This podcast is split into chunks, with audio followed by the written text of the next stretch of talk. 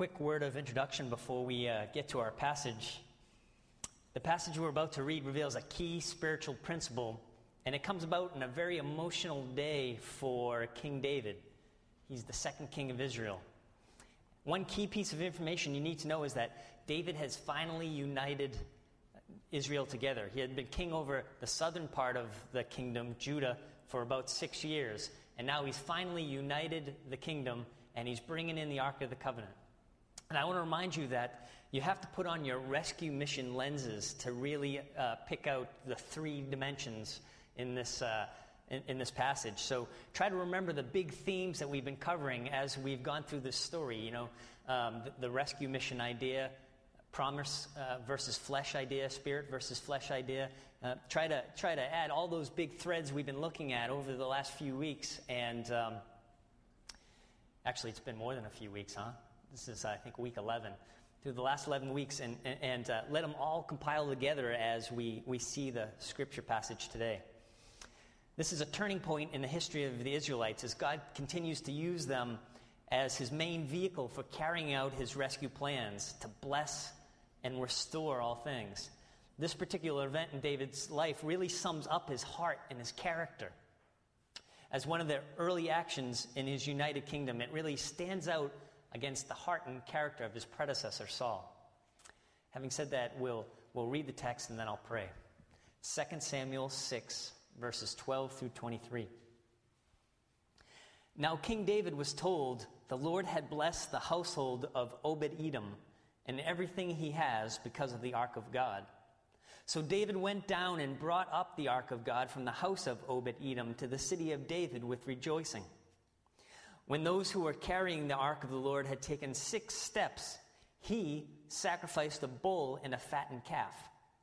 David, wearing a linen ephod, danced before the Lord with all his might. While he and the entire house of Israel brought up the ark of the Lord with shouts and the sound of trumpets. As the ark of the Lord was entering the city of David, Michal, daughter of Saul, watched from a window. And when she saw King David leaping and dancing before the Lord, she despised him in her heart. They brought the ark of the Lord and set it in its place inside the tent that David had pitched for it, and David sacrificed burnt offerings and fellowship offerings before the Lord. After he had finished sacrificing the burnt offerings and fellowship offerings, he blessed the people in the name of the Lord Almighty. Then he gave a loaf of bread, a cake of dates, and a cake of raisins to each person in the whole crowd of Israelites both men and women, and all the people went to their homes. When David returned home to bless his household, Michael, daughter of Saul, came out to meet him and said, How the king of Israel has distinguished himself today, disrobing in the sight of the slave girls of his servants as any vulgar fellow would. David said to Michael, It was before the Lord who chose me rather than your father or anyone from his house when he appointed me ruler over the Lord's people, Israel. I will celebrate before the Lord. I will become even more undignified than this, and I will be humiliated in my own eyes. But these slave girls you spoke of, I will be held in honor. And Michael, daughter of Saul, had no children to the day of her death. This is God's word.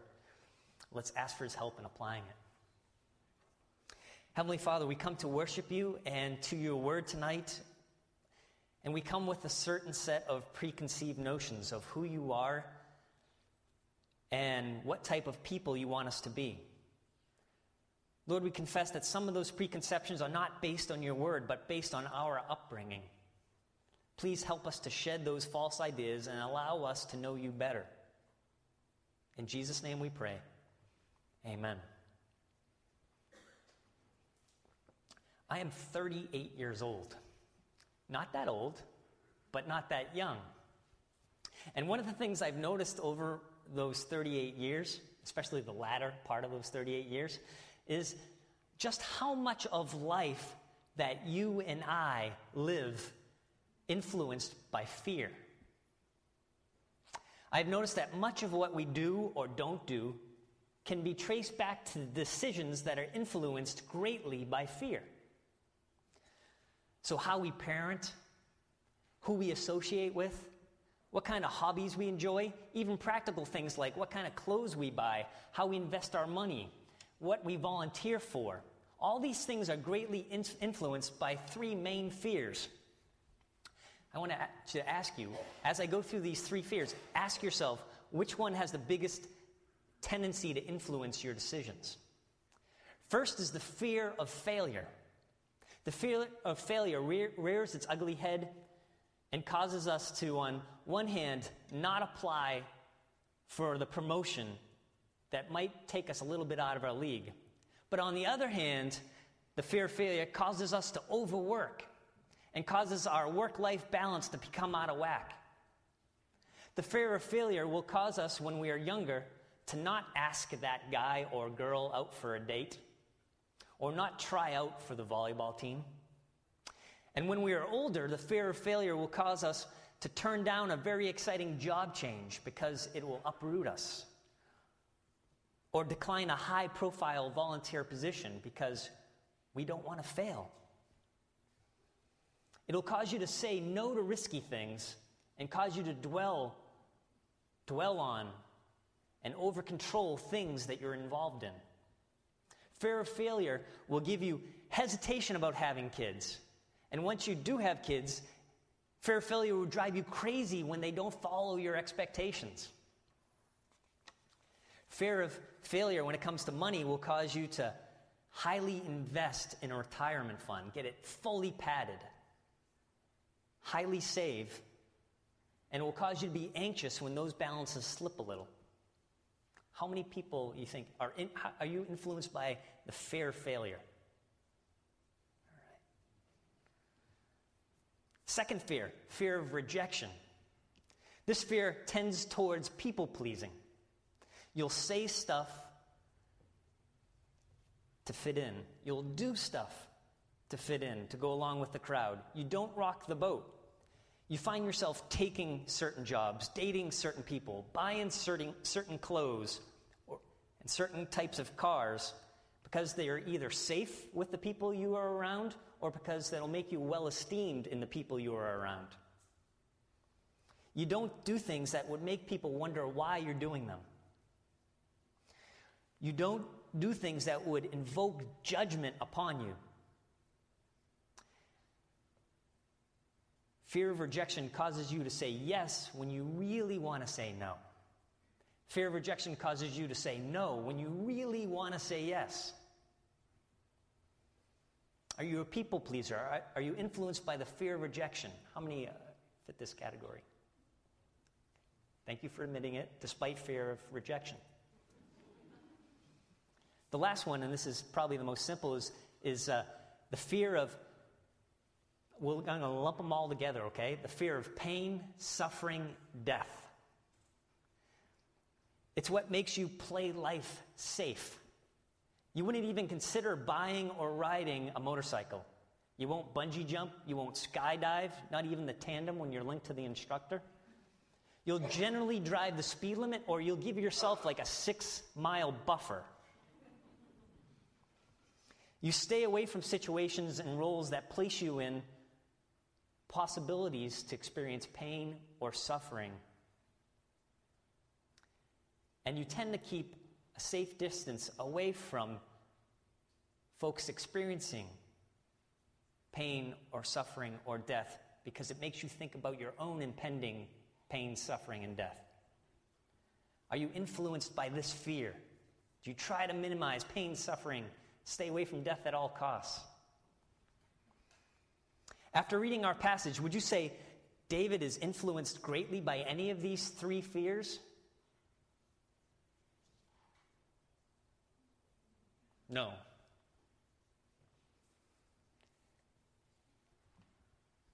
There is one fear that David is influenced by. Can you figure out what it is?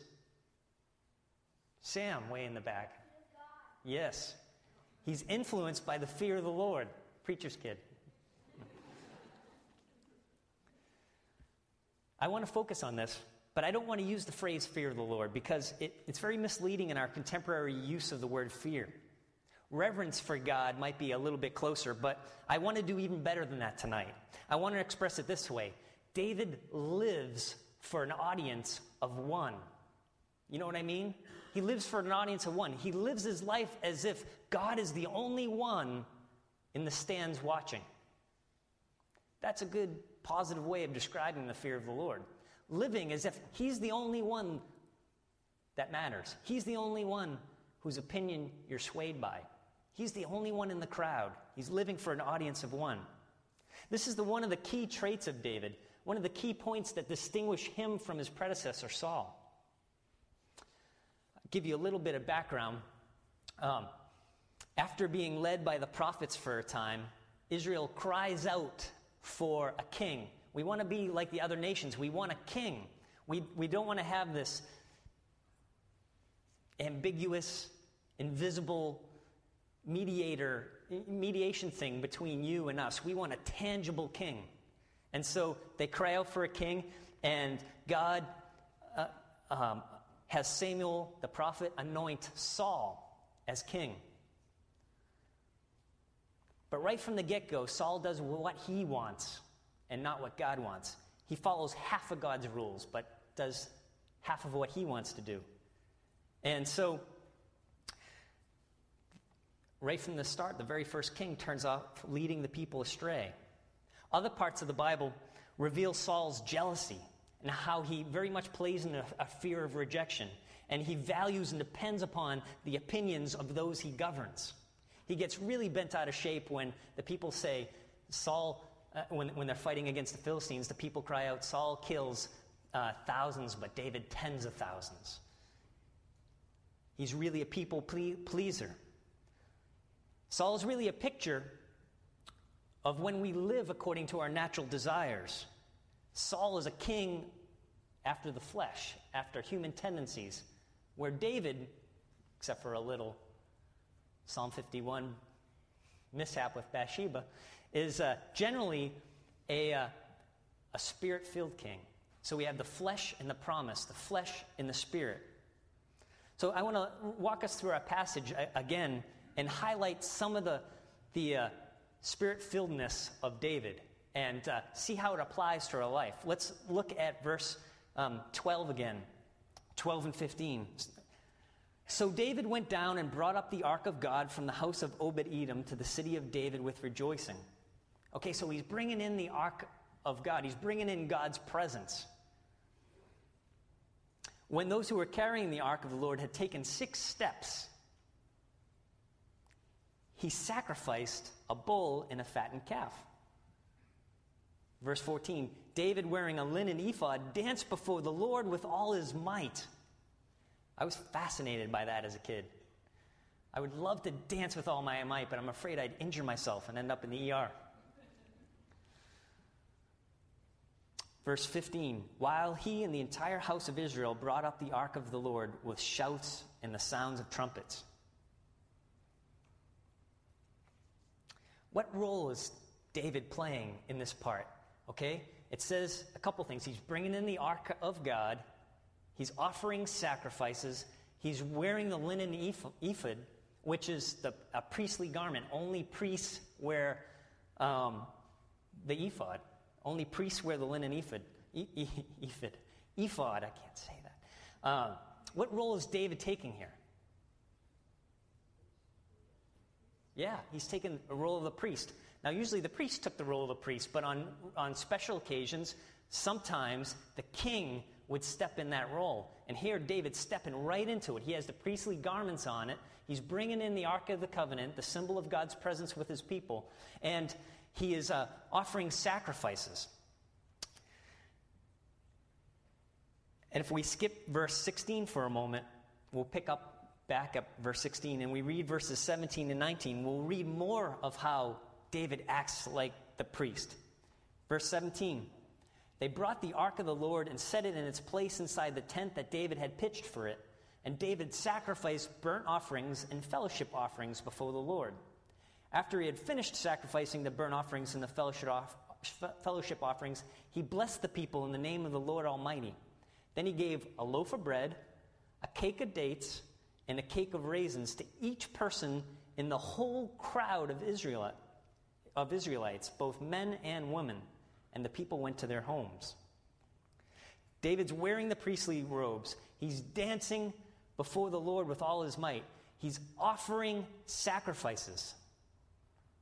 If we were to summarize just these three actions right there, okay? Wearing the priestly robe, dancing before the Lord with all his might, offering burnt offerings and peace offerings or, or fellowship offerings. Um, how could we summarize these actions? David is what? He's worshiping. Or another way to put it, and this ties in nicely with he's dancing with all his might.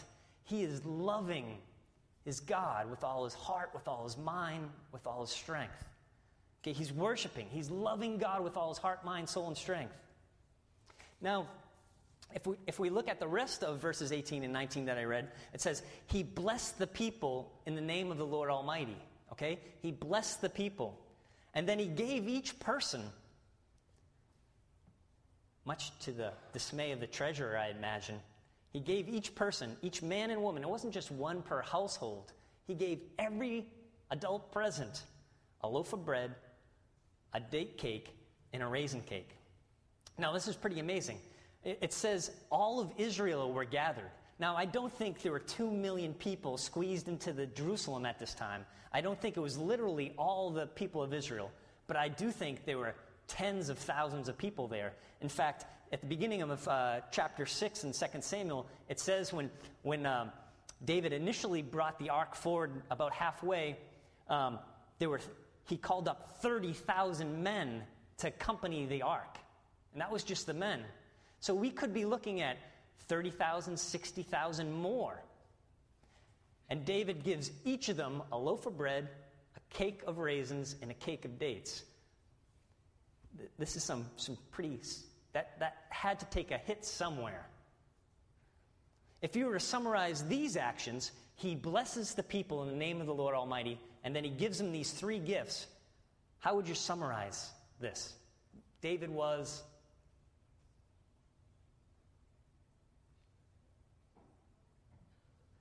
Sam, way back.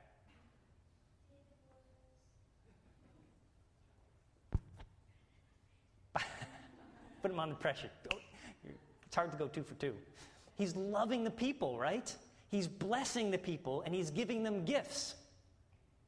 So here, very early, uh, well, I guess we're, it's not very early in the Old Testament, um, we, but, it, but uh, fairly early in the Bible, we see these two things at work in David's, uh, in this event in David's life. He's loving the Lord God with all his heart, mind, and strength. He's dancing with all his might. He's sacrificing. He's wearing the, the linen ephod.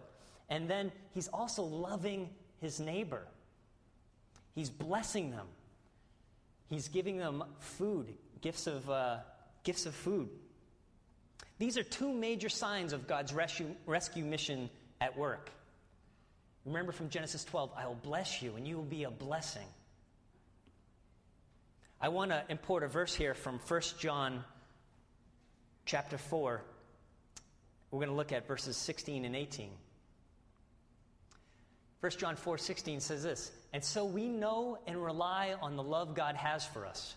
God is love. Whoever lives in love lives in God and God in him. And then verse 18, there is no fear in love. But perfect love drives out fear. Now, we just said earlier that in this passage, it didn't seem like David was operating out of fear of rejection. It didn't seem like David was operating out of fear of suffering or pain. It didn't seem like he was op- operating in fear of failure. No, he was going all out in worship for the Lord. He loved God, he was loving people. There was no fear present. Now, Michael was a different story. Enter verses 16 and 20, and I'll read that for you. Verses 16 says, As the ark of the Lord was entering the city of David, Michael, his wife, daughter of Saul, watched from a window. And when she saw King David leaping and dancing before the Lord, she despised him in her heart. Then, verse 20 When David returned home to bless his household, Michael, daughter of Saul, came out to meet him and said, You've got to read the stripping sarcasm into this. How the king of Israel has distinguished himself today. And you know, her hand was on her hips like that, and she was doing that shake. How the king of Israel has distinguished himself today, disrobing in the sight of the slave girls of his servants as any vulgar fellow would. Was Michael, Michal loving God and loving people by her words and her actions? No. She was, she was pretty gripped probably by pride, ego, maybe jealousy, envy, people pleasing. You know, what is the other royalty going to say when they see my husband down there in the linen ephod? Now, the linen ephod, uh, if he was just wearing that, one would be probably a bit see through. And uh, two, also, although, um, you know, archaeologists aren't 100% sure, but, but, but they think that it was, it was kind of like an apron that you tie in the back. And so there's a good chance that the backside of David would have been exposed. David has none of that. He says, I was celebrating before the Lord. It was before the Lord. And I will become even more undignified than this. I don't care what the royals think. I don't care what the army thinks. I don't care what the people think. I'm living for an audience of one. And he leapt and he danced and he celebrated and he gave with abandon because he was doing it for an audience of one.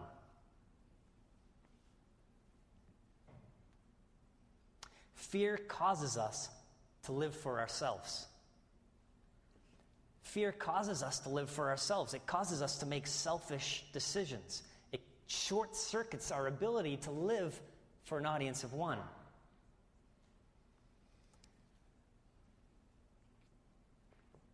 In the, in the fact that David is playing the role of a priest, he's also foreshadowing a picture of the Messiah here. He's foreshadowing a picture of the Messiah that God will send, the ultimate king, the ultimate priest, the ultimate redeemer. And I never realized just how much in this passage that David is a type of Christ here.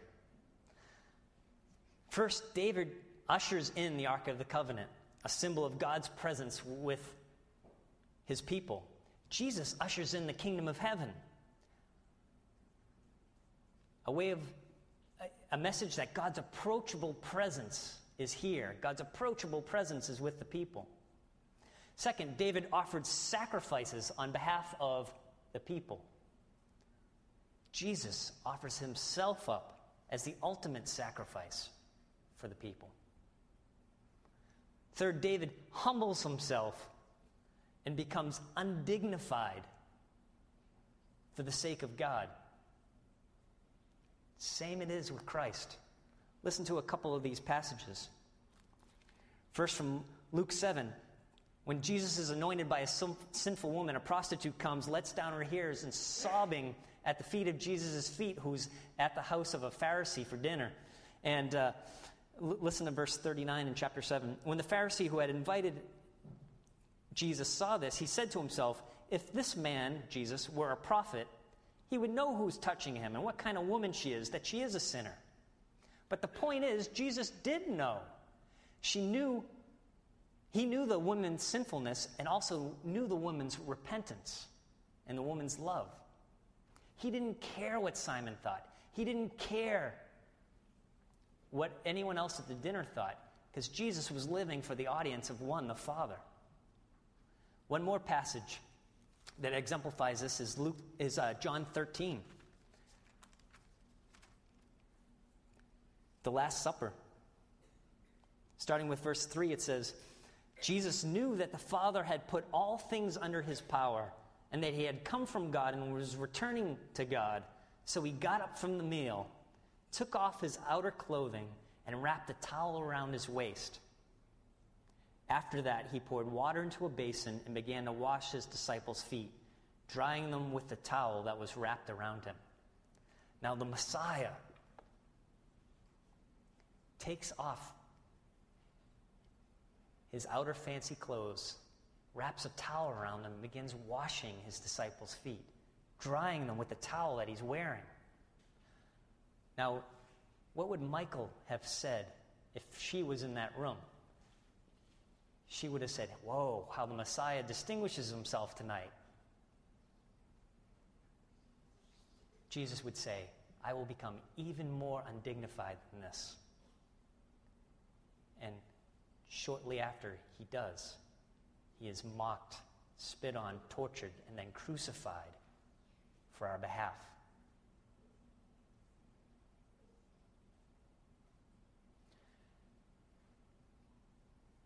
The last way that David is a type of Christ is that David models for us loving God and loving people. We, we talked about that earlier. But Jesus sums up this very idea in a unique way to his uh, contemporaries. The, the re- religious leaders are trying to trick him. And in Matthew chapter 22, verse 36, a teacher trying to trick him says, Teacher, what is the greatest commandment in the law? And Jesus replies, Love the Lord your God with all your heart, mind, soul, and strength. This is the first and greatest commandment. And the second is like it love your neighbor as yourself. All the law and the prophets, all the Old Testament hang on these two commandments love God, love people. Those are the four ways that David is a type of Christ. There's one way that Jesus, um, one thing that Jesus does that David isn't able to do for us, and that's provide the power source to do it all. Jesus provides the power source to help us live for the audience of one, help us love God and love people. And I called that verse up earlier, 1 John 1 4, 16 and 18. And the very next verse, I don't have it up here, you'll just have to trust me. In the very next verse, after it says, There is no fear, but perfect love drives out fear, in 1 John 4 19, it says this We love because he first loved us. That's the key right there. When we recognize Jesus as the Son of God, he connects us to God's love. And when we realize, when we receive, when we revel in Christ's love for us, our fear is driven out and we'll want to live for an audience of one. The more we recognize the sacrifice of our Savior, the less we'll care about staying in the lines, about pleasing whoever's in our circles, and the more we'll be empowered to please the one who matters, the Heavenly Father.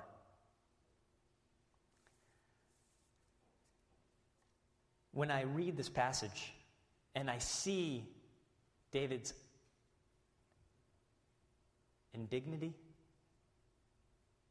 See, hear him leap and dance with all his might in the linen ephod, and see his generosity to the thousands. It kind of makes me a little squeamish. I don't know if I have it in me. All my life, I've been conditioned with peer pressure to live up to standards, live up to expectations. Sometimes that's good, but sometimes that's not good. So I pray for myself and for you that as we reflect on the cross in our everyday devotions, but especially so as we come towards Good Friday and Resurrection Sunday, that we may realize the great length that God went to show us his love. And may we feel it. May it make its way from our head to our heart. And may we give ourselves more and more to Him, living for the audience of one.